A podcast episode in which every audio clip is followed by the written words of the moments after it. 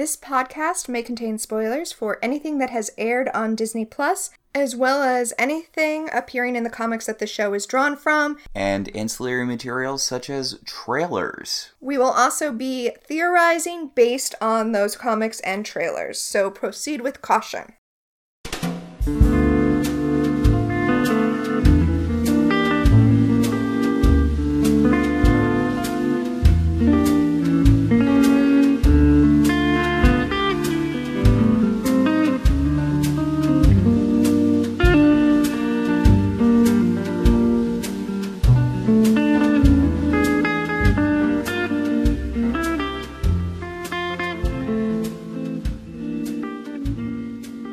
Welcome to Welcome to Westview. I'm Max. And I'm Tina. And we have a lot to talk about with this new episode of WandaVision. Yeah, I think this is actually the longest episode of WandaVision Yeah. that we've had so far. It's in it, I think, over 40 minutes, although less than that because the credits are just so long. The credit sequence in this show is like 10 minutes. Yeah, because it's always like, oh, we have 30 minutes, and then it's like, oh, yeah, the credits just take forever. Okay, so I'm gonna start at the end and mention something weird about the credits for this week. All right. So, every other episode of WandaVision has ended with the time period appropriate theme music and then changed to the MCU music. Mm-hmm. This episode ends with the MCU music and then changes to the time period appropriate sitcom music. Okay, I wonder if that means that we're going to dip more back into sitcom stuff for the next episode because this episode was really in and out of the sitcom stuff, especially especially because this episode the sitcom it pulls from most significantly is Family Ties. Mm-hmm. Except kind of not really.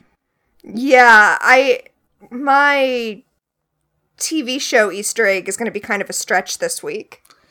Well, I mean it's it's they have the kitchen from Family Ties. I was going to talk about that, that, but that's not my Easter egg. Oh, okay. Yeah, because the big thing that they pulled from Family Ties was the opening credits and the kitchen. The living room layout also is not exact, but definitely in the ballpark of the Family Ties living room layout. Yeah, we're still a lot in the MCU this episode, which I'm fine with. I'm, I mean, come on, they they chose some of the best actors that you could easily afford from the MCU. I mean, Who doesn't love Randall Park? I am really enjoying the adventures of Jimmy and Darcy And Monica. And Monica. Oh man, I I have to say during the Monica Darcy scene when we were watching it the first time through, I was like, they're girlfriends now. So should we do a brief catch up? Sure, yeah, let's talk about previously on WandaVision. So Wanda Maximoff, the Scarlet Witch. Mmm, yes. Wanda Maximoff, an Avenger of some renown, formerly worked with Ultron. Also was pretty much the reason that we have the Sokovia Accords. yes. Uh, which was the Superhuman Registration Act. Wanda Maximoff has apparently created a small reality altering bubble around a town Magical Truman Show. a magical Truman show, if you will, where she's going through different decades of television and forcing all of these people to live through a sitcom about her and her dead boyfriend, now alive husband in sitcom world, The Vision. And Ex- now they're two twin sons. And now they're two twin sons. Except maybe she didn't. Like, okay, we talked last week about them dropping the mid season trailer that kind of had a bunch of hints that maybe Wanda isn't the one who's in control of it Right. because everyone is trapped in this town. They're all being forced to live through sitcoms. Almost everything in that mid season trailer happened in this episode. Yeah, I guess there is. That scene where Agnes is like, Do you want me to take it again? We did not see Wanda's talking head from what will presumably be the 2000s episode. Yeah, that that's the big thing. But a lot of a lot of stuff in the mid-season trailer was just from this episode, which I think is pretty interesting. I love the pace that this show is going on. A lot of people were complaining that it felt slow paced when they dumped the first two episodes. I'm like, really? Oh, this felt so fast paced to me. In fact, it felt really reminiscent of the way The Good Place kind of kept things moving, especially at the beginning. Yeah. Also, Monica Rambeau works for SWORD. SWORD is the organization, the sentient weapon, something, something. They're the people who are keeping track of presumably the Avengers. They had the Vision's body. Now, before this episode came out, Elizabeth Olsen was teasing that there was going to be a huge cameo at the end that was going to blow everyone away, even more than Luke Skywalker at the end of Mandalorian. Did it live up to the hype? I think it did, but uh, there were a lot of people who were like, "Oh, it's not going to be Quicksilver." You know, that's too that's too expected. And I was like, "How unexpected was Luke Skywalker in The Mandalorian?" Because that doesn't feel like it's that out of the realm of possibility that they would have brought back a character from Star Wars in a Star Wars property. Okay, well, so the thing about Luke Skywalker at the end of Mandalorian is that there was no idea that that would happen. Nobody had teased that there was a big cameo coming. And I think this is equally as big. I don't think Elizabeth Olsen overplayed it, No. but I think people would have been more shocked if we hadn't been waiting for it because we were all waiting for it. And a lot of people had guessed beforehand that it was going to be Evan Peters, Yes. including you. So there was a little controversy, which I don't know if it made it over to English Twitter, but apparently one of the dub actors for Quicksilver, and I think the Spanish version actually spoiled it for a bunch of people by talking about Really? like he was excited to play uh, Quicksilver again or something. He talked about on his Twitter. Huh. Yeah, I mean, when you have something like this and everybody's on social media now, I hadn't really. That's a lot of people to keep quiet. Honestly, it's a miracle that anything stays unspoiled, isn't it? Oh yeah, he got super fired for that. Oh, I feel bad. Yeah, yeah. That means he only got to do it for like two lines. Oh. Okay, so the big thing last episode, though, is that it has been revealed that Wanda is apparently responsible for, as Darcy Lewis calls it, the hex. I'm And as everyone else is calling it, the Maximoff anomaly. hex is a better name.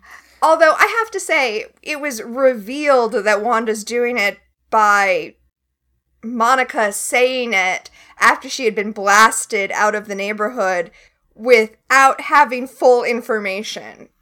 Monica doesn't have full information, so we shouldn't think we do. Hmm. Also, I'm really glad that I pointed out the hex symbols Right? earlier, so it can be like, oh, I knew it before the show said it, even though it's not like subtle or anything. So, back in sitcom world, we've made the jump to the 80s. Wanda is carrying one of the babies. The babies are not having a good time of it. They're crying. This is, you know, stock baby plots for sitcoms. Yes, uh, Billy and Tommy are both crying. Vision and Wanda have been trying to comfort them, apparently for days, and they haven't been able to be comforted. Vision is such a better dad than John Stamos is in Full House. We've been watching Full House to prepare for the next episode, and Jesse and Becky just had their twins. And John Stamos is like Uncle Jesse, I should say, is like toxic masculinity personified. In Oh, that. it's terrible. he doesn't want his ba- he doesn't want his babies to wear booties because it's unmasculine and it's not it's not manly for babies to wear booties and it's like what do you want kids need booties it's cold I think his problem is that mint green is too girly of a color.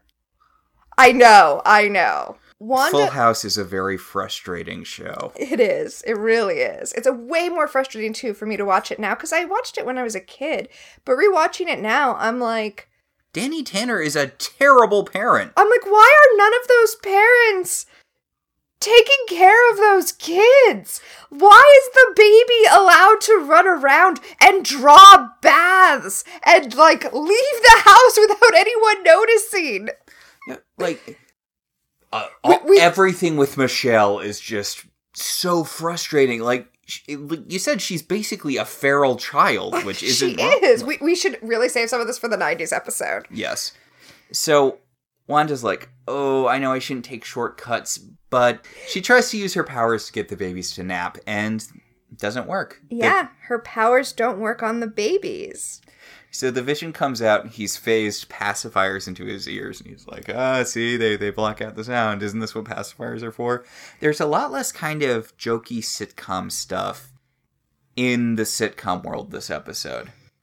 And it makes sense because the world, the sitcom world, is really kind of getting out of Wanda's control. So it makes sense that there's less of it, although obviously there is still some of it. One of the things I found really interesting is we're not working with sitcom camera angles anymore. It's true. This is filmed in a cinematic style now. It's not done with the three camera setup of a sitcom. Yeah. They've been so meticulous about recreating these very, very specific, I mean, setups, like you said. So the fact that we've moved away from it in the sitcom world, And we we're not even keeping the sitcom aspect ratio. yeah. We're we're back into the cinematic aspect ratio, even when we're in sitcom world. So, it, yeah, interesting. Okay, Agnes comes in to help Wanda with the babies. I we got this scene. Oh, oh my God, y'all! This scene. So many questions about the scene, especially because Agnes comes in just as Wanda's realizing that her powers aren't working on the babies, that she can't force the babies to do what she wants. she needs help. And Agnes comes in in her jazzercise gear, decked out in 80s fashion with her giant 80s hair. Okay, I just want to say Mm-hmm.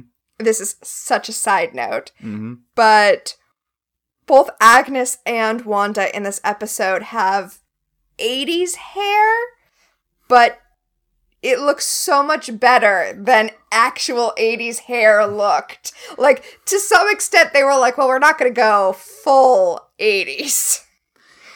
Well, I really, really wish. I know they're not going to do this, but this is sort of the hair I want Wanda to have for the rest of the show. It's true that this 80s hair that Wanda has in this episode is the most reminiscent of how it looks in the comics, usually.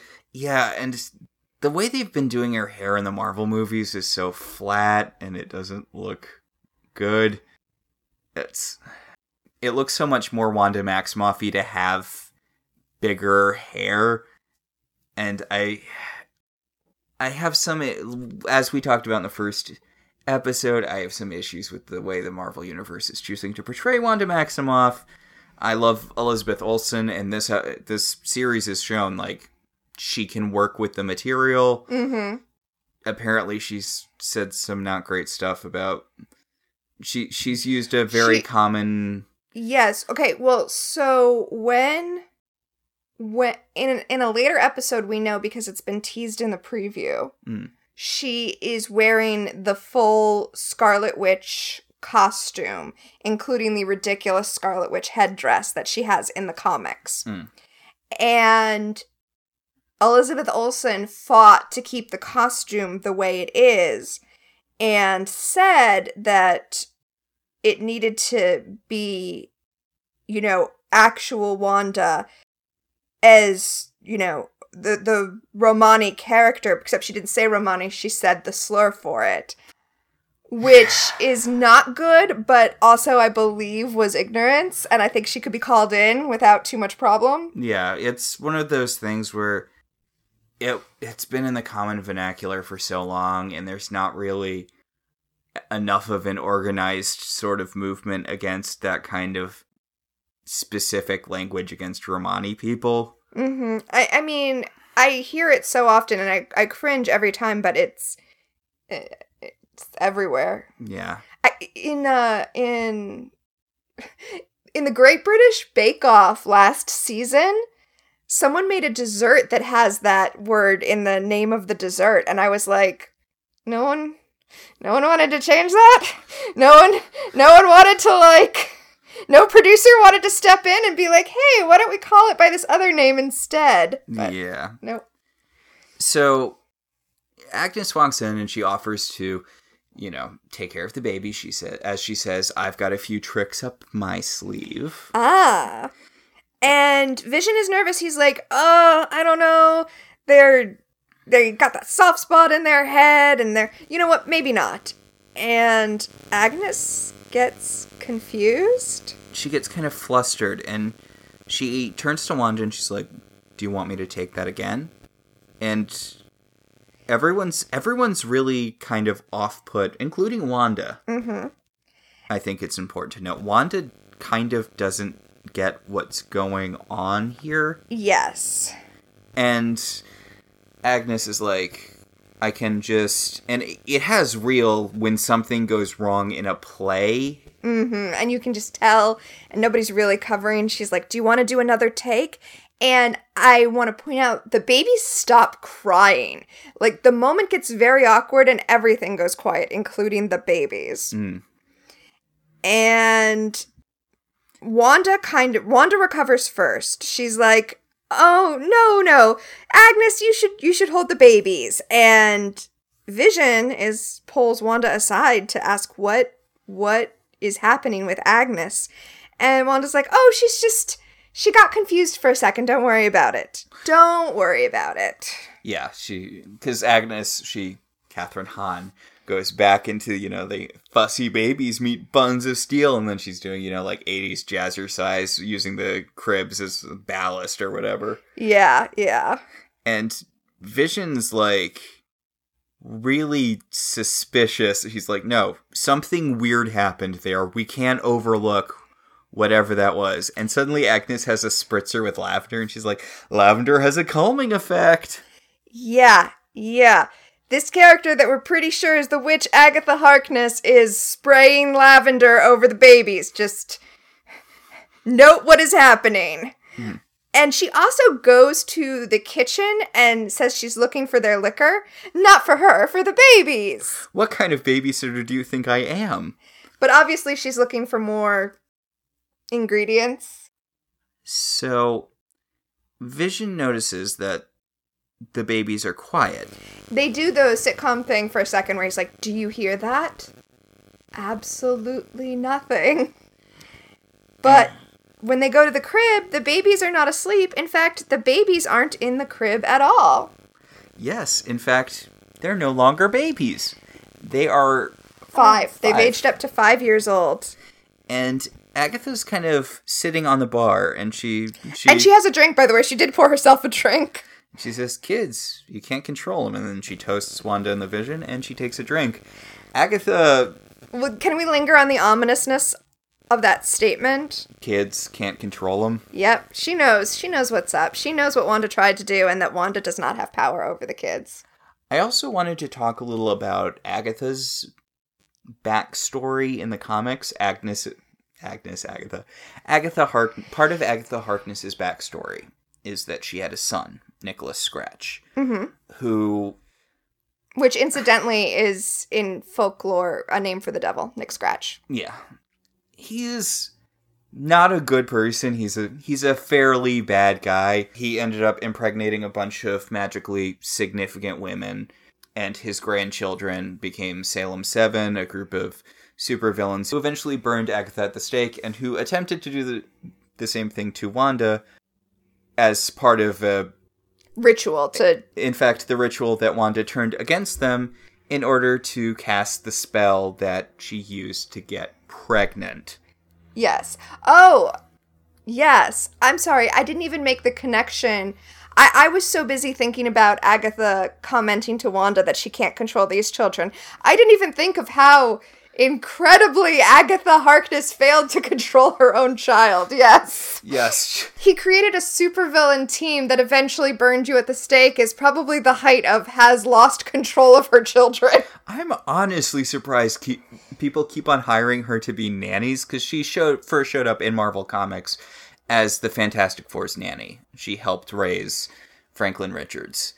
I, I really love Agatha Harkness as a character in Marvel. I think we talked about this some before because when she shows up, she come she shows up as an old school horror comics witch. Right, she brings in a whole other genre with her, and I love when the genres kind of meld like that. Yeah, uh, there's this great scene where she's facing off against I think it's like the Sandman or someone and the Wingless Wizard or whoever. Like she's facing off against two people who are after the Fantastic Four and they're like, "Oh, it's just some old lady." And then we smash cut to later and they're just gone. And Ben Grimm's like, "What happened there?" And she's like, "Don't worry about it." Agatha Harkness is a genuinely creepy presence. Even when she shows up in the Avengers to teach Wanda magic, it creeps everyone the hell out. Everyone's like, okay, like the Fantastic Four vouched for her, but what the hell is going on with this lady? Evil Mary Poppins, otherwise known as Mary, Mary Poppins. Al- Also, one of the things I love about her is how death is a non-issue for her. Yeah, she dies, but that's just that's, that's just an inconvenience at best.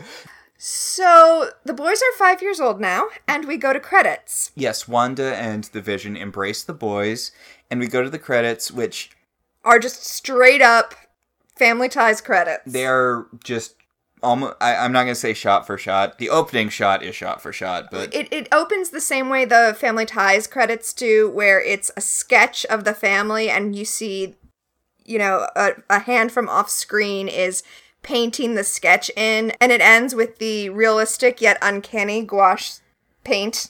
sketch. Yeah. Yeah. Paint. It also does the thing that TV shows do a lot where we see them aging up, starting with baby pictures, and then them as a kid, and then them now. Mm-hmm. And I love they have like baby pictures of little baby Vision with his with his red with his red robot face. Yeah, and the and the little green dealy and Yeah, little toddler Vision. Also, we talked about this a little bit last week about how you can't always cast cute kids. These kids are adorable. I I think we talked about that in one of our in our in our Charmed podcast. Oh, okay. So when you cast child actors, sometimes you have to go with the babies that don't cry over the babies that are the cutest. So it's just these these kids are adorable. These kids are adorable. Also, this song is bad. This is this is one of the uh, this is the worst intro so far. Uh, you mean it's the least enjoyable song?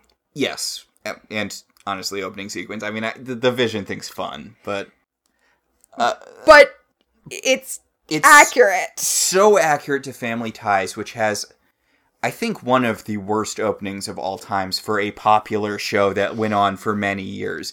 the the The song sounds like something you would play in a lounge in the '70s when you want everyone to leave. Family Ties has one of the most god awful opening song. You hated ever. that opening song so much. I did. It was just like someone jamming tinfoil in your ears and twisting it around. Okay, so the best part of the opening song of Family Ties and the part that's most known is at the very end Da-da-da-da. when they go sha na na na. Yeah, sha-na-na-na. That's the only good part of it. I was actually surprised that they didn't do a sha na na na at the end of this theme song. yeah. Al- also, Family Ties is a bad show. I'm putting it out there. I don't like the adventures of baby Ben Shapiro. It's bad. And Michael J. Fox is a very charming person, so it takes a lot to make him unlikable, but they managed it. Well, I mean, is it not more of an issue to take such a charming person and put Reagan ideas in his mouth? I mean, does that not doesn't that make it worse? so we have the family portrait of the two uh, of all of them you know introducing tommy and billy and then it has the finished picture at the end and then we cut back to outside of the hex where monica is getting x-rayed So, even though we are in the real world, as it were, mm-hmm. I find it interesting that the scene opens with Monica's eyes opening, and we hear director Hayward.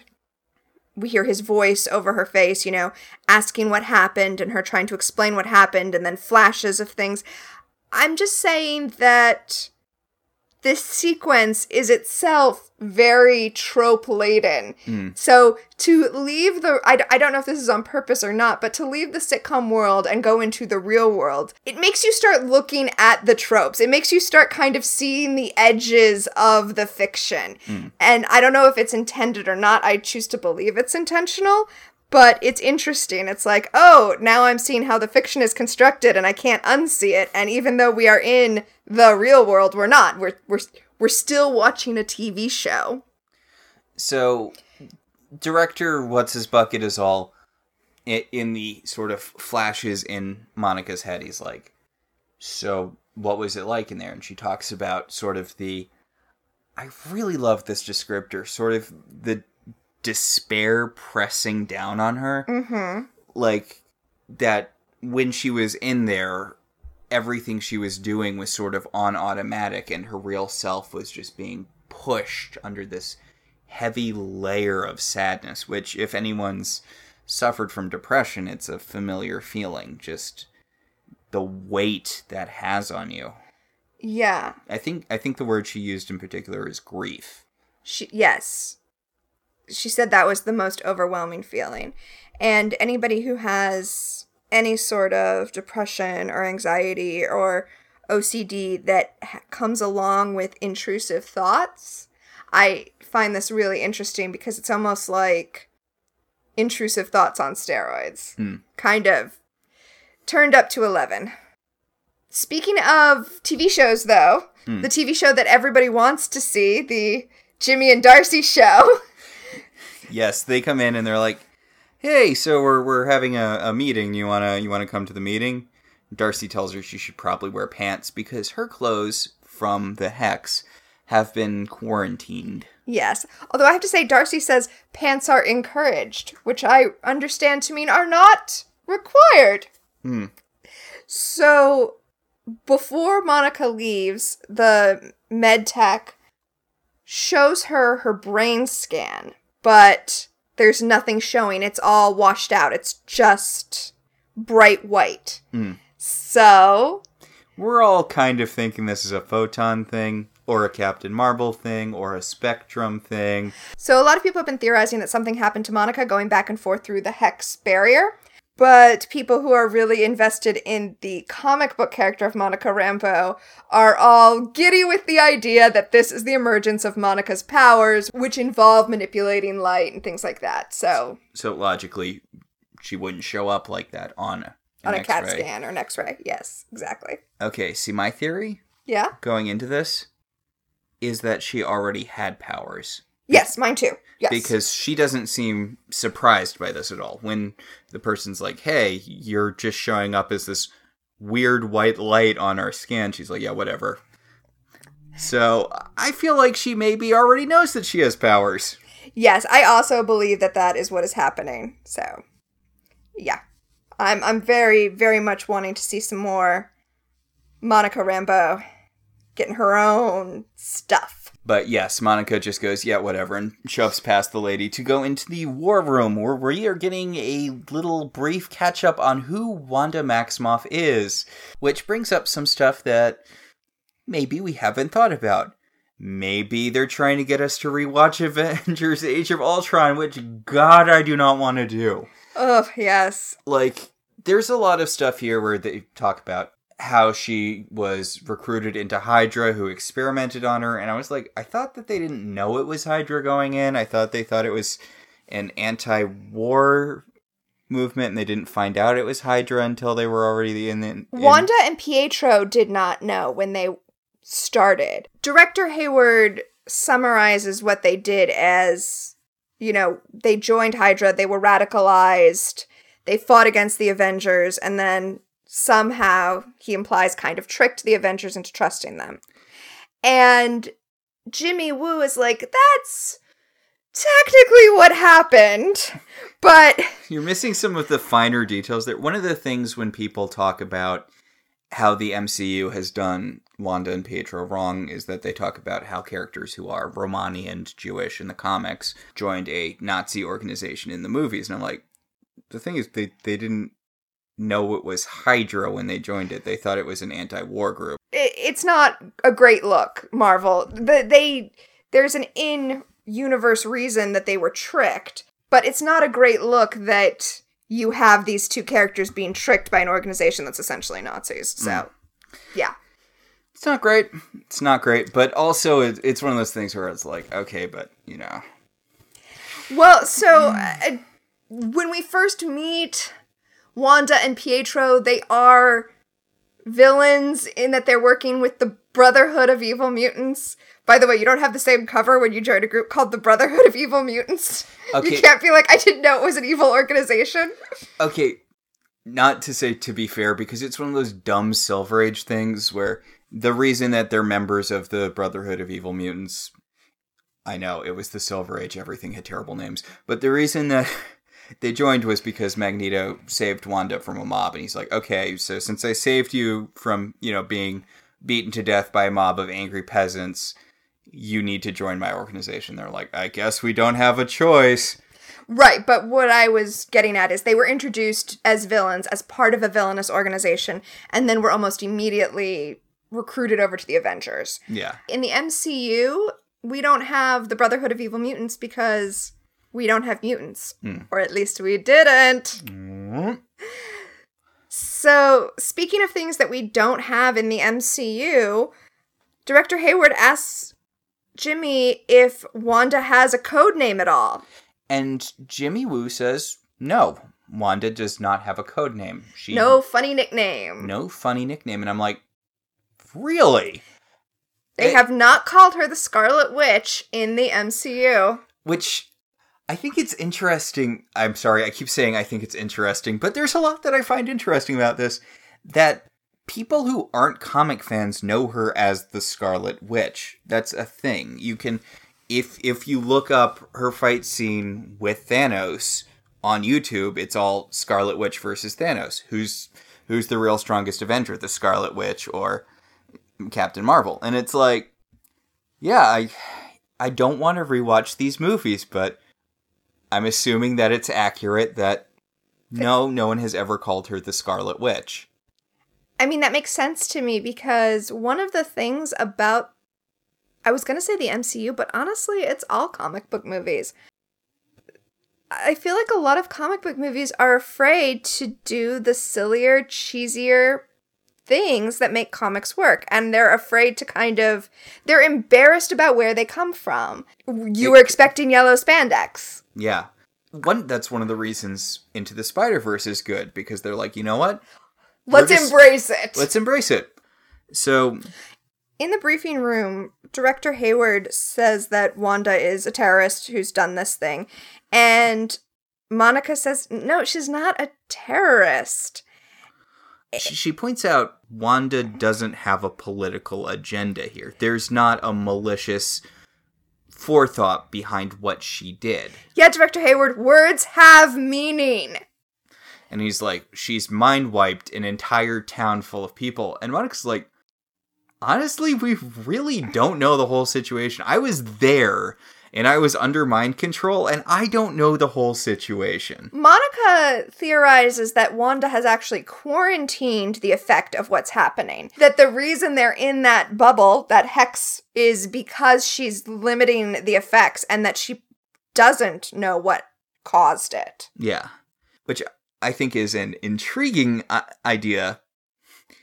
The thought that this whole television thing is Wanda trying to stop something from getting out. Mm. It's her trying to stop something from spreading. This whole thing is a containment.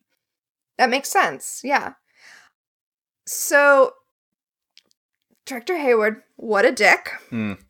He wants to prove that Wanda is evil, so he shows some footage that he got declassified of her breaking into the sword headquarters and stealing Vision's corpse, which we can see was being dissected by the sword agents. And then This man has the gall to say that Wanda disregarded Vision's last wishes by taking his body and bringing him back to life because he didn't want to be used as a weapon, even though his people were taking him apart to figure out how to make more weapons. What? What? The gall on this man.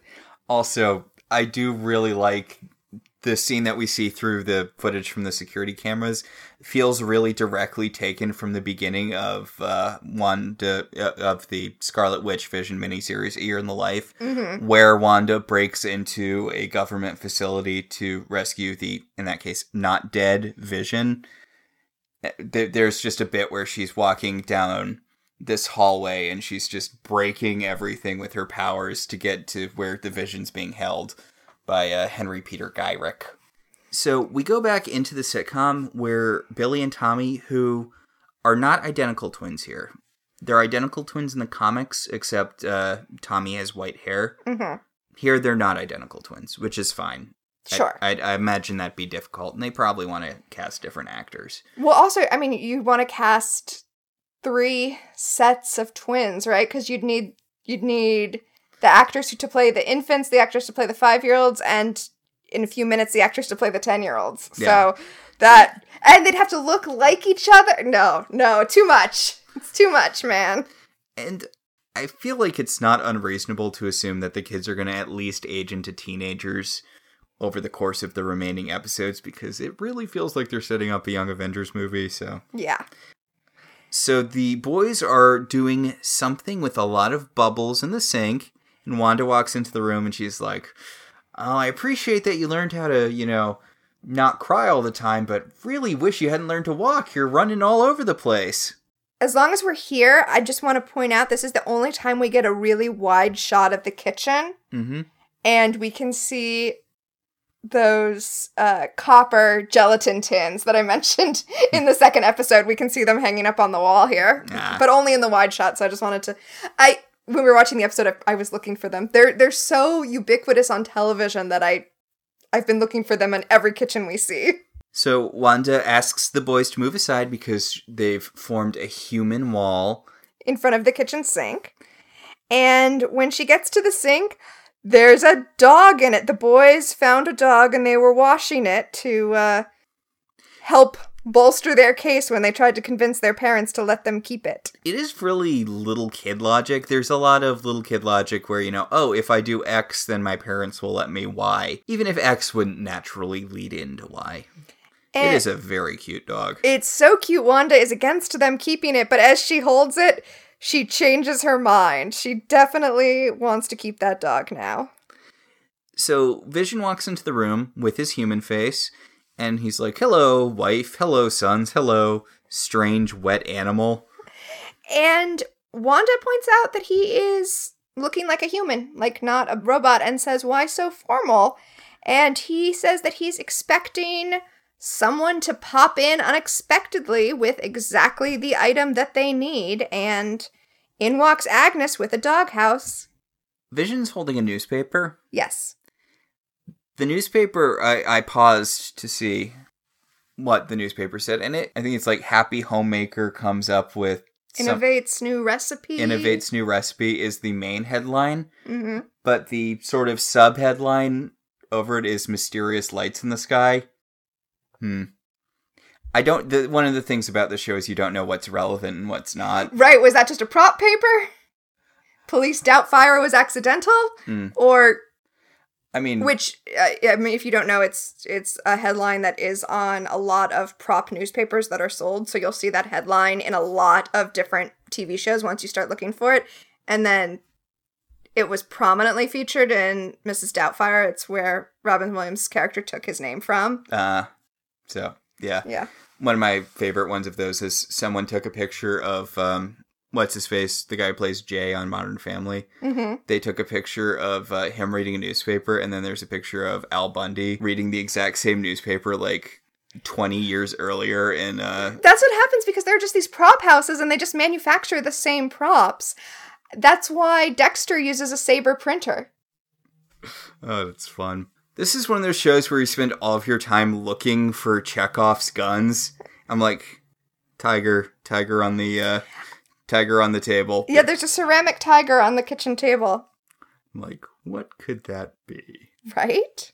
What is that hinting at? But Agnes does burst in through the back door with the doghouse, and she's like, "So I heard you might have a furry new friend, and I thought you might need this." And Vision's like, "Hmm, hmm." Yeah.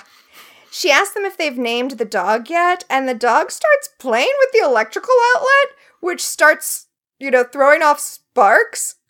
Uh, people should be more concerned about that. Yes, you have children in the house now. But instead, they just declare that they're going to call the dog Sparky, and, uh, yeah. Yeah, and Wanda's like, "Well, let's make it official," and she bamfs up a collar right in front of Agnes. And Vi- Vision is like, what the hell? I thought we were hiding our magical powers. and Wanda's like, "I don't think we need to hide anymore. I think we can just be who we are here." And Vision's like, Vision's really uncomfortable by this. Like this is really off-putting to him.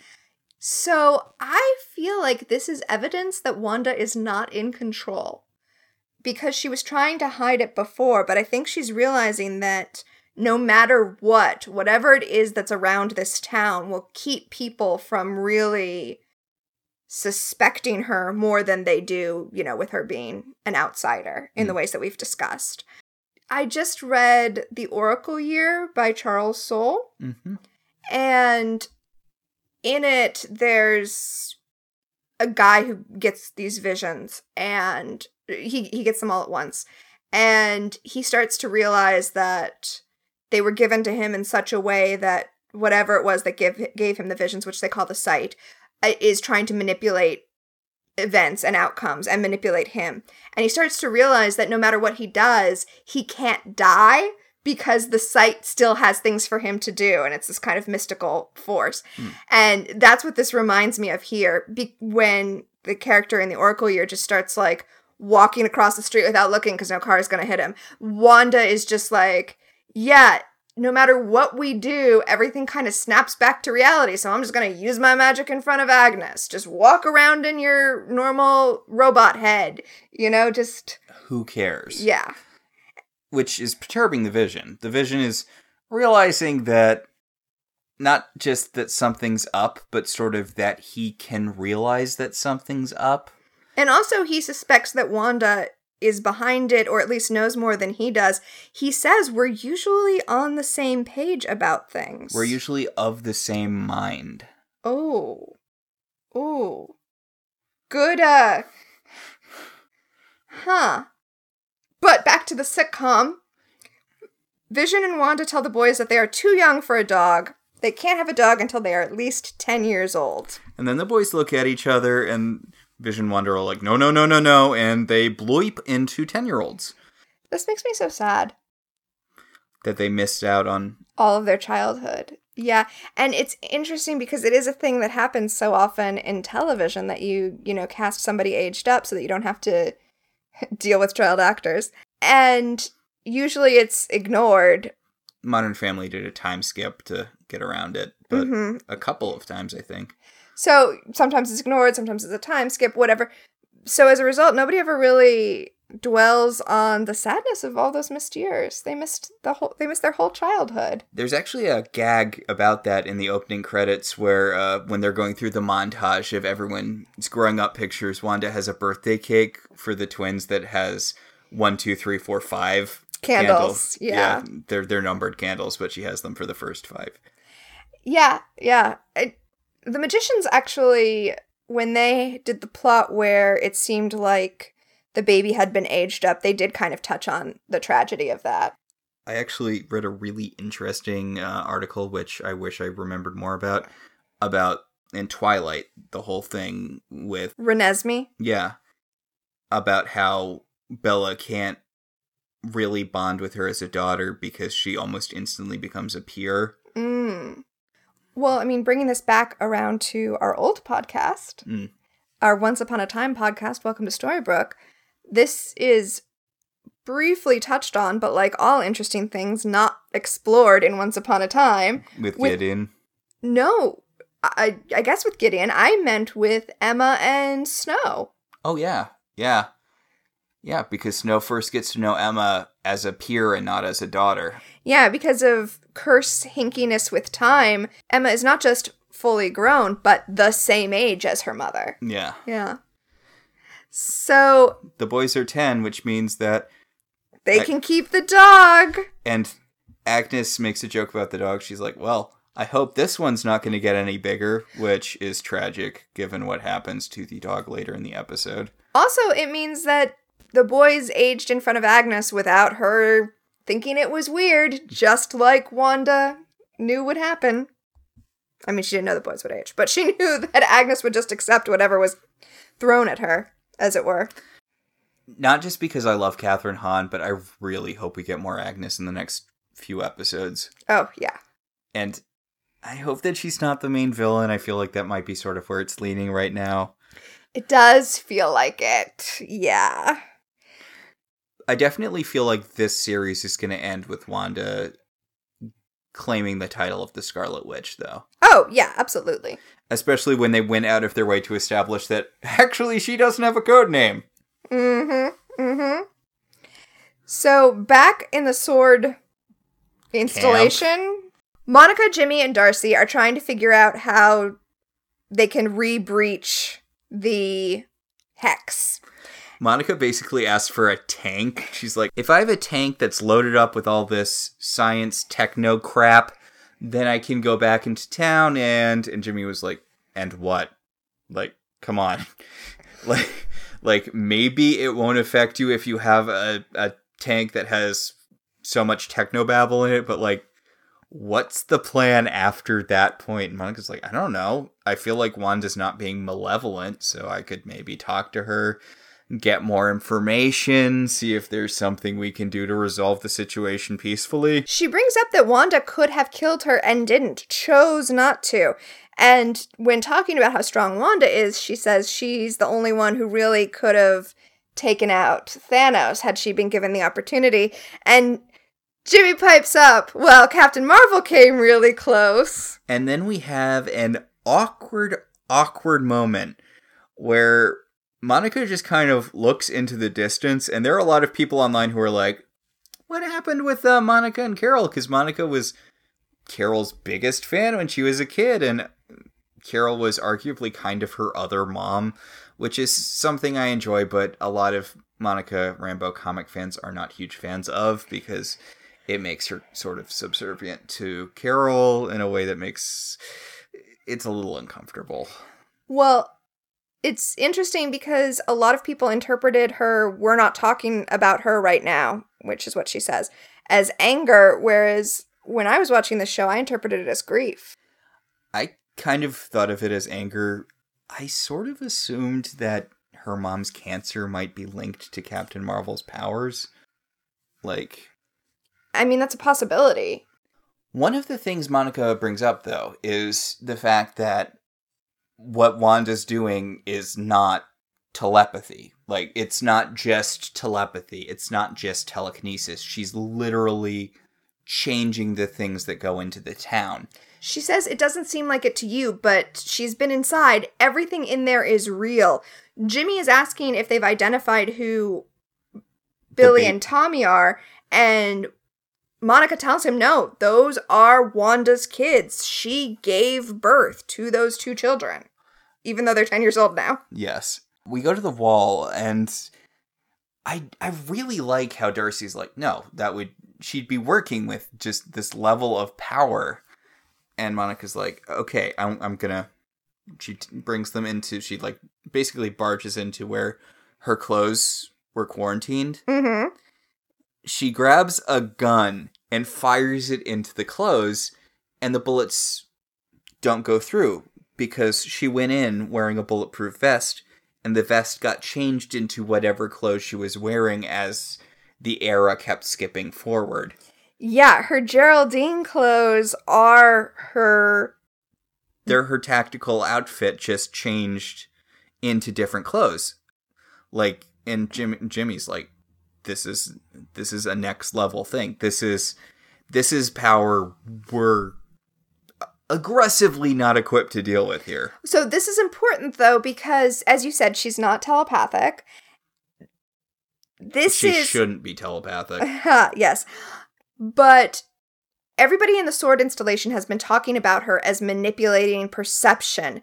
This is Monica confirming that she's not manipulating perception. She's manipulating reality. She's changing reality. And then they start to wonder well, what if we sent through something that didn't need to be changed? What if we sent through something era appropriate? Which it's a good thing they've been skipping forward in time, right? Yeah, right? So back at the Visions Office. work, remember he's still working for a computational company, and now computers are, you know, home computers. So Norm is talking to the Vision, and he's, you know, in full sitcom mode, talking about how computers, this is so interesting because it's a it's a notebook and it's a Rolodex and it's a calendar all and in one. And it's a typewriter. oh, and a typewriter. The thing is, we're kind of pivoting into more that 70s show kind of humor about this. Like, his jokes are all about how futuristic computers are and, like, oh, what if it could find me a wife? And Vision's like, well, at some point in the future, maybe it will be able to. And it, it's jokes that you make when you're doing a show about the past in the future and Yes. not, not about the present. Well, when he boots up the computer, they have an email and he, pulls out a letter opener because it's an email. And Vision's like, ah, we don't need that. We're already cutting edge. And then everyone in the office starts reading the email in unison. Yes, and the email is about Darcy's findings regarding the Maximoff anomaly. And everybody starts laughing like it's a joke email, like it's a picture of a cat. And Norm's like, come on, tell me what you think. You're the office funny guy. And the Vision turns off the computer with his powers. And he's like, none of this is real. And then he phases into Norm's head. Okay, so I mentioned the Vision having super speed as one of his powers. Mm-hmm. I don't actually know if he does. I'm actually pretty sure I was thinking about one of DC's red faced robots. Hmm. Probably the Red Tornado, but maybe someone else. Mm-hmm. But this is sort of a liberal interpretation of what the Vision can do because his phasing power disrupting whatever is going on here makes it seem like it's more technology based than mystical, Oh, hmm. which I don't know. Well, I mean, Is this a reverse of the thing we normally see where magic makes technology stop working? Like techno- technology makes magic stop working. Wait, yeah. I mean, the brain is just a computer. So if he was able to use his kind of technomancy to touch the computer and see beyond what was happening with Westview, it would make sense that he would be able to reach into the computer of Norm's head and kind of reach the suppressed personality. because he jolts Norm out of it, and we get the real guy, and he's freaking out. He's you know, and yeah, he's he's got people outside of Westview too. He he says that his sister is taking care of his sick parent, and you know, he doesn't know how long he's been suppressed, but he is aware of it when it's happening. he says specifically, you have to stop her. She's doing it to us, and Yes, I- yes. I, I'd like to talk a little about the narrative significance of the ambiguity of the phrasing of the word she. yeah, someone's playing the pronoun game here. Yeah, because it's not saying Wanda. He did not say Wanda. Like, I feel like you don't say she unless you're trying to hide. Obfuscate. Yeah. Mm-mm. Agreed. Yeah. Yeah. We go back to Wanda at home with the boys and the dog. And Billy has been teaching the dog tricks, which very cute. It's aggressively cute dog. And the dog's been picking up those tricks quickly. Mm-hmm. The boys want to show their dad the tricks. And Wanda's like, he's at the office, and they're like, but it's the weekend. And Wanda's like, no, it's not. And they're like, no, it's the weekend. Why is dad at the office? Wanda is not able to change reality around them and make it be Monday. But she does tell them, well, there was an emergency at the office. He had to go because he needed a distraction. She kind of she kind of resets how she's talking. She's like, there was emergency at the office, and then she abandons that. And she's like, look, he just he needed a distraction. Sometimes your dad and I aren't on the same page, and uh, She compares it to being the way that they, as siblings, might fight, but they still love each other and they're still, you know, siblings. Family is forever. And then the boys ask Wanda if she has a brother. and she says that she does, but he's he's very far away, and it makes her sad that she can't be with him. And then the dog runs away. Yeah, he's growling at something at the door, and when Wanda opens the door to see what it is, the dog runs out.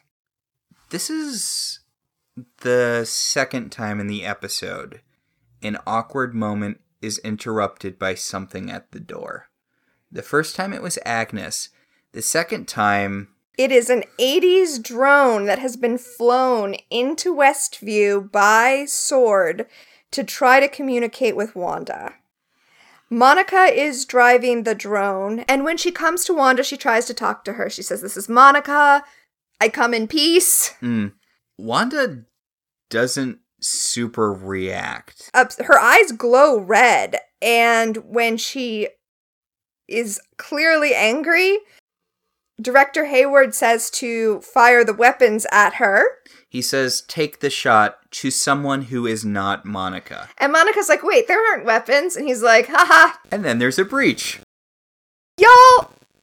Yeah, She's so powerful. Why would you Why- think that would work? Why would you think shooting a missile at her children is a good idea?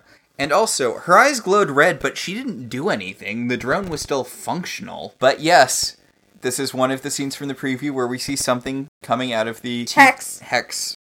And it's Wanda who has a really inconsistent accent here. Okay, so the whole show, she has not been doing the accent that she's been doing in the movies, the fake Sokovian accent. Uh, fake because there's no such place as Sokovia.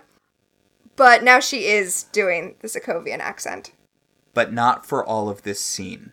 It only comes out in a couple of lines. When she gets really, really mad, Interesting. she tells them to leave. Monica tries to negotiate with her. She's like, Look, you know me. You know that I am someone you can trust. Just tell us what you want. And She clarifies right off the bat, which I think is very good thinking on her part. I didn't know the drone was armed. yes. But Wanda tells her that what she wants is in Westview. Clearly, what she wants is to be with Vision alive and her sons. So, Monica doesn't really have anything to offer her. She walks back into the television staticky sphere and it turns red. Commercial break. Commercial break. Okay, so it, it hit me kind of late. It hit me kind of late that these commercials are autobiographical for Wanda. Because it starts with the Stark toaster, because a Stark missile killed Wanda's parents Uh huh. and left her and Pietro trapped in rubble for days. Uh, which is what radicalized her against Tony Stark, which is what led her to join the anti war group that turned out to be Hydra. Yeah, yeah. When Hayward is like, Hydra radicalized her. No, Tony Stark blowing up her parents radicalized her. But yes. Okay, so the Stark missile that killed her parents is the Stark toaster. Mm-hmm. The Hydra watch is her kind of joining up with Hydra. The Hydra soak is her brainwashing with the Mind Stone at the hands of Hydra. And now we have Lagos paper towels for when you have a mess you did not mean to make. Yes, after the incident that launched Captain America Civil War, where in the course of a mission in Lagos, Wanda accidentally blew up like a lot of people. Well, not well, a fair uh, enough people to cause an international incident. Uh, same woman, same kids, different husband. Yeah, that's interesting. Did they recast the man? I I don't know. I want to point out that the commercial, it, you know, it's your basic paper towel commercial. Things get spilled, things get wiped up. We also see the husband in the commercial spilling a beer and then wiping it up himself, and the commercial voiceover says, Your husband can even help. Hmm. So, throwing that out there. Just keep it in your back pocket. Okay. So Tommy and Billy are running around the neighborhood with Wanda looking for the dog, and they ask the mailman if he's seen the dog, and the mailman says he's sure to turn up. Your mom won't let him get far. Oh, so eerie. But then they find the dog. They find Agnes in her yard holding the dog wrapped up, Mm-hmm.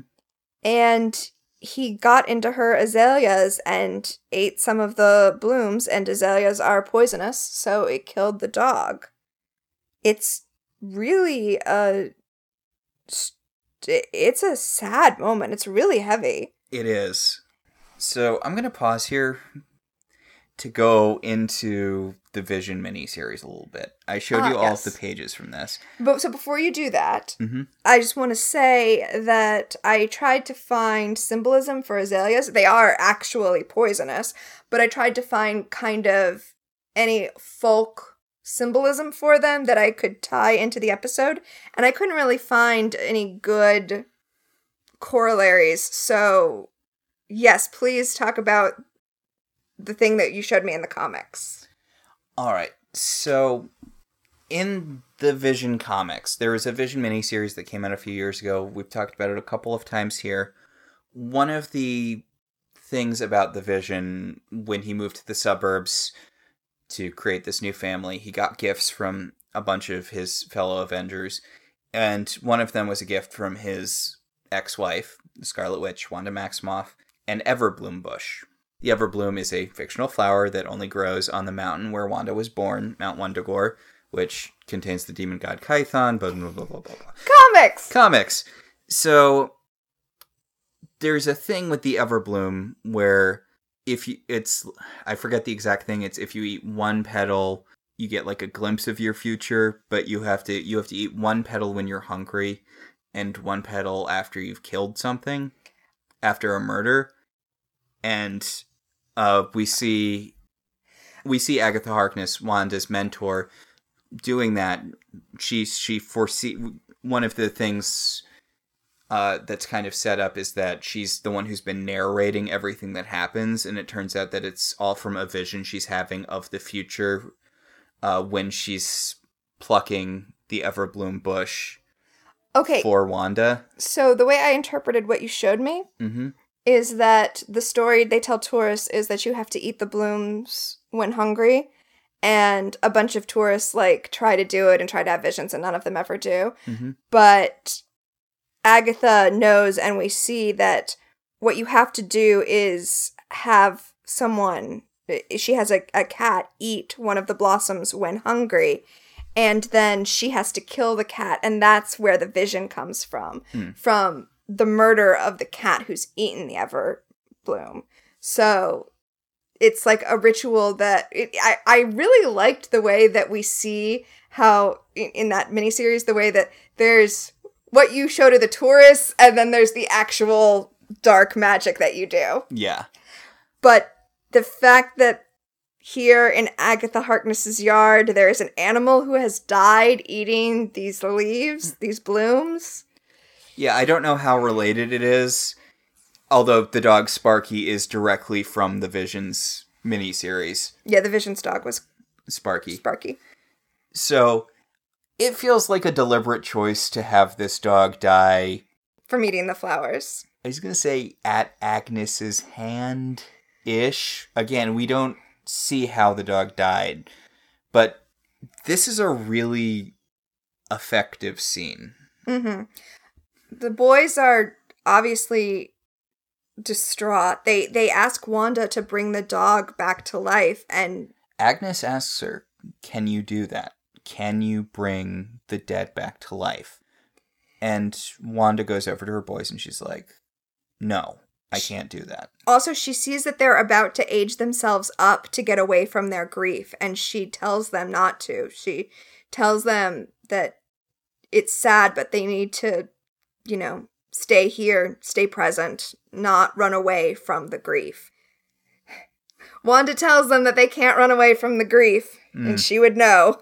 God, it's it's a good scene. It's it's one of those things where you try to teach your kids to be better than you. Mm. Yeah. I want to know what the deal is with Agnes because it really feels like she could be going any number of ways with her reaction to watching Wanda with the boys here. Mm-hmm. I really love the relationship they have in the comics, where Agnes is a leg- Agatha in the comics. Agatha is legitimately a sinister figure in the comics. She takes Wanda down a dark path. She does things that are not okay, that are not super heroic. But at the same time, the things that, like, she is a benevolent figure in Wanda's life. She's teaching her skills she needs. Mm-hmm. She's harsh, but it's sort of a necessary harshness. I want to know what they're doing with Agnes here. So the boys don't age themselves. They don't age themselves, and Vision comes home from work and sees what's happened and comforts the kids. And I do like the like brief lingering shot of Wanda kind of looking off into the distance mhm. as Vision is hugging Billy and Tommy. then we go back to the house. Wanda's in the kitchen cleaning up, and Vision comes in and he's he's washing his hands. He's clearly just buried the dog in the backyard. And he wants to know what is going on. This is where it the first time we watched it, this is really where it clicked for me that they're not using sitcom staging anymore. The shot of the vision washing his hands because mm.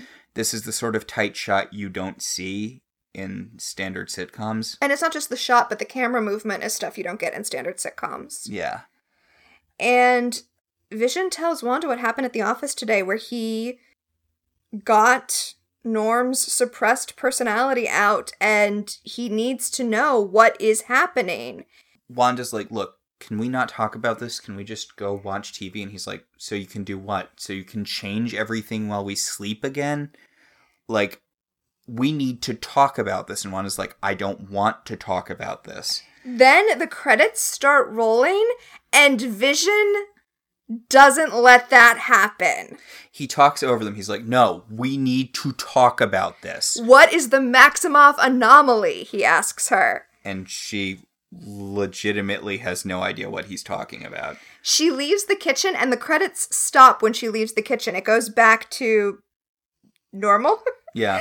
and that's when we get one of the shots that was in the trailers of Vision taking to the air and Wanda taking to the air and them facing off against each other.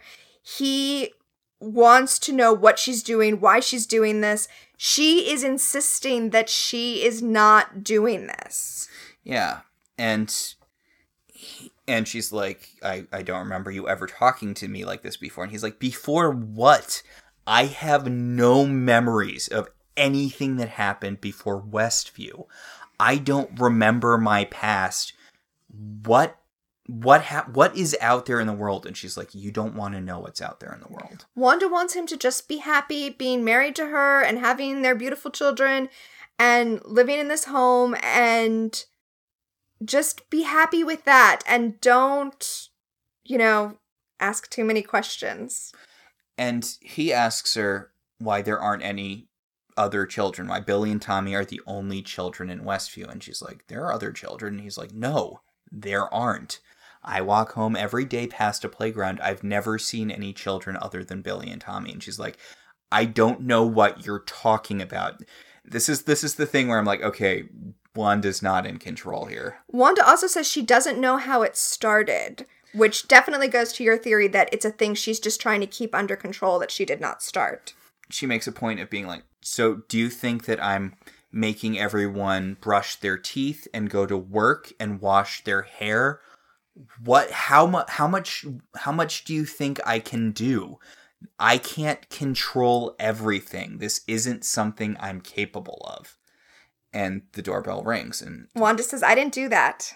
I didn't. I didn't do that." and she opens the door and I've seen this memed so much. There's so many memes on Twitter of her opening the door and then it's grimace or, you know, whatever. I'm enjoying sort of a resurgence of MCU memes from this. yes. But at the door is Someone with, Quicksilver. someone with silver hair. So it's Quicksilver, but it is not her brother from the MCU, It's not Aaron Taylor-Johnson Quicksilver. It's um Evan Peters from the X Men movies, from the Sony X Men movies. And Darcy, watching this on TV, says she recast Pietro? mm. By the way, he is wearing a combination of Uncle Jesse and Uncle Joey clothes. Oh, he is. He's wearing kind of a Hawaiian shirt, but then with a leather jacket over it. Yeah. That's funny. So he's combined the two aesthetics of the uncles from Full House. I mean, you did point out when we finished watching this that this show is going to go into the 90s next, presumably taking a lot from Full House. And the episode that ended the 80s was the boy's uncle moving into the house. yes. So Wanda takes a moment to recognize Pietro, new Pietro. I don't think she ever recognized him. I think she just accepted that it was him. Okay. I sort of figured it was whatever the town is working on her. Hmm, interesting. Like she like the I'm Geraldine. Right. Yeah, no, I think that she I I I'm maintaining I think that she's just accepting that it's Pietro but that she doesn't recognize him as her brother. So Pietro asks, "Who's the popsicle?" and then the and then the Ah, episode ends. End credits. All right. Still hooked. Oh yeah, Still hooked. So excited for the next episode. me too. Can't wait to get to the 90s. So, okay. I put out there on Twitter and Facebook asking what people thought and I just wanted to share some things from our listeners. All right. John said, I really like this episode. A lot of payoff for being so faithful to the sitcom format that subverting it now feels powerful. Hmm. Maricruz suggested, and I love this, the idea I hadn't thought about this before, but now I'm like certain it's true Mm-hmm. that the twins made Pietro because Wanda was sad that her brother was gone, so the twins used their powers to make him exist. Also, did not specify that he was dead, just far away, which could be the thing for them drawing him from a different dimension. Right. Kate said, What does everyone think happened to Sparky? The two main theories I've heard are Agnes killed him intentionally for some sort of magic ritual, which we talked about, Yeah. or to try to get Wanda to use her powers to bring him back to life. Honestly, I could see either because she she seems intrigued. Like Right when she says, Can you raise the dead? Now, that sort of makes me think of the scene in the trailer where we're gonna talk. It wasn't the mid-season trailer; it was one of the first trailers where she asked the Vision if she's dead, and he's like, "Why?" and she's like, "Because you're dead." Mm. Although, if we're going with villain Agnes Agatha, then that could be just her sort of throwing off the game, like her misstep at the beginning of the episode. Do you want me to take that again? Because there's really nothing in the scene that seems like it should be making her misstep there. hmm Oh, but or there's a that that those two were were the first theory. Oh, sorry, I'm sorry. No, no, that's okay. It's okay. The second theory is uh, he was killed by Hayward's missile strike. Huh? Yeah, Because we we cut before we see the missile yeah. doing whatever. Huh. Huh. Yeah, I, I do feel like that is a important cut, the fact that we don't actually see the missile being fired. So yeah, those are just some things floating out there. Next Friday, after we watch the next episode, please feel free to jump onto Twitter or our Facebook and share your share your theories with us. Yeah, because we're we're we're all in on this. Yes. Yay, it's still good. So let's talk about Easter eggs. Uh, did you have a comic Easter egg that hasn't been discussed yet? Uh, We talked about a lot of comics stuff showing up in this episode. I feel like I always blow it in the course of the episode. My th- my main thing was the Everbloom. Also, Sparky does spoilers for the Vision miniseries. Skip ahead like twenty seconds. he does die in the miniseries, but he gets brought back Oh. Oh. Okay, well, a- as a Vision dog. He, he's a Vision dog in the miniseries. okay, like I'm going to segue directly into mine from that. Okay. So, this episode is specifically titled a very special episode. I feel like the core of 80s sitcoms Speaking of family ties, was the a very special episode. We've been watching, you know, old television to do this podcast, but in addition to watching some old 80s sitcoms, I also read an interesting article by Emily VanDerWerff, a television critic, about how 80s television was this weird anomaly where everything was kind of getting saccharinized, but you also had these old Norman Lear 1970s writers who were used to writing like really intense, heavy issue television. And so you get this weird amalgam of the two styles. And what you end up getting is a very special episode. There's a reason that that's such a cliche. And I feel like that's the core of what 80s TV was. We were watching Family Ties, and eventually you were like, I cannot watch any more Family Ties. But before we stopped, I made you watch the episode A My Name is Alex because I feel that that is so fundamentally what 80s television was. This very special episode that was aired with a limited commercial interruption that was just this one act play about, you know, dealing with grief and honestly, as a standalone, was kind of powerful, but in the context of an episode of Family Ties, was like, what are who? what is this? What is this? And okay, so this is a long way to go to talk about an Easter egg, but A My Name is Alex is an episode where Alex P. Keaton, Michael J. Fox's character on Family Ties, is dealing with the grief of having lost his best friend who died in a car accident. Hmm.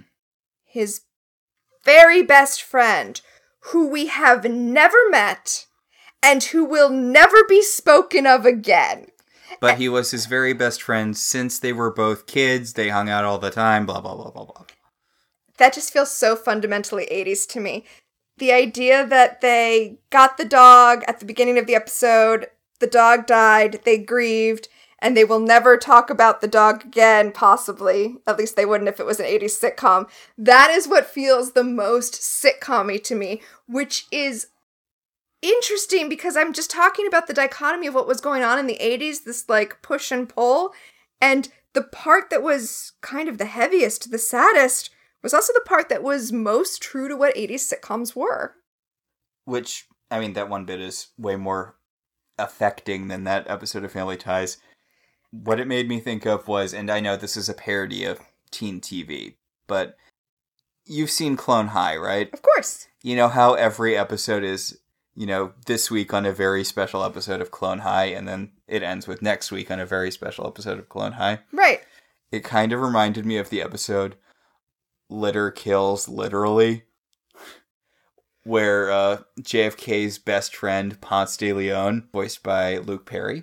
Oh, Yeah. How the whole episode, it, sen- it spends the first half of it setting up how JFK and uh, Ponce de Leon are best friends, how they spend all of their time together, even though we've never seen the Ponce de Leon character in the show at all. And then he dies halfway through the episode, and the rest of it's all about JFK dealing with his grief over the death of his friend.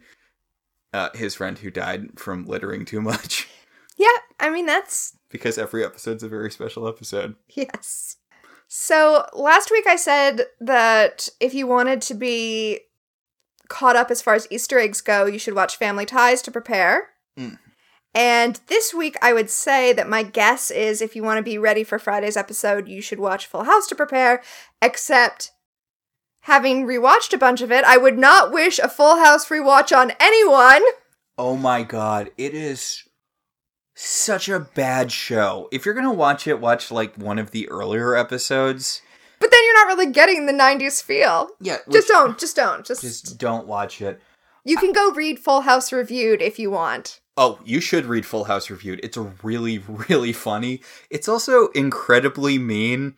So if you don't find incredibly mean humor funny, they really, really tear into that show. They do, yeah, yeah. So I think that'll about do it. Yeah, I guess that'll do it for this week. Our show's partially listener supported. If you want to be one of those supporters, you should head over to our website, www.welcometotelevision.net, and click on our Patreon link. We'd like to thank our current $5 and above patrons Beryl, Patricia, Sam, Cassidy, Alex, Alicia, Ryan, Maricruz, Rosa, Javier, Benjamin, Kyle, and Kate. If you'd like to support the show in other ways, you could always rate and review us on Apple Podcasts. It helps other people find the show. If you want to talk about this episode, or any episode, or any episode of any television show, you should join our Facebook group, Welcome to Television. We can also be contacted at I Love TV Zines on Twitter. So until next time, I'm Tina, And I'm Max. and this has been Welcome to Westview.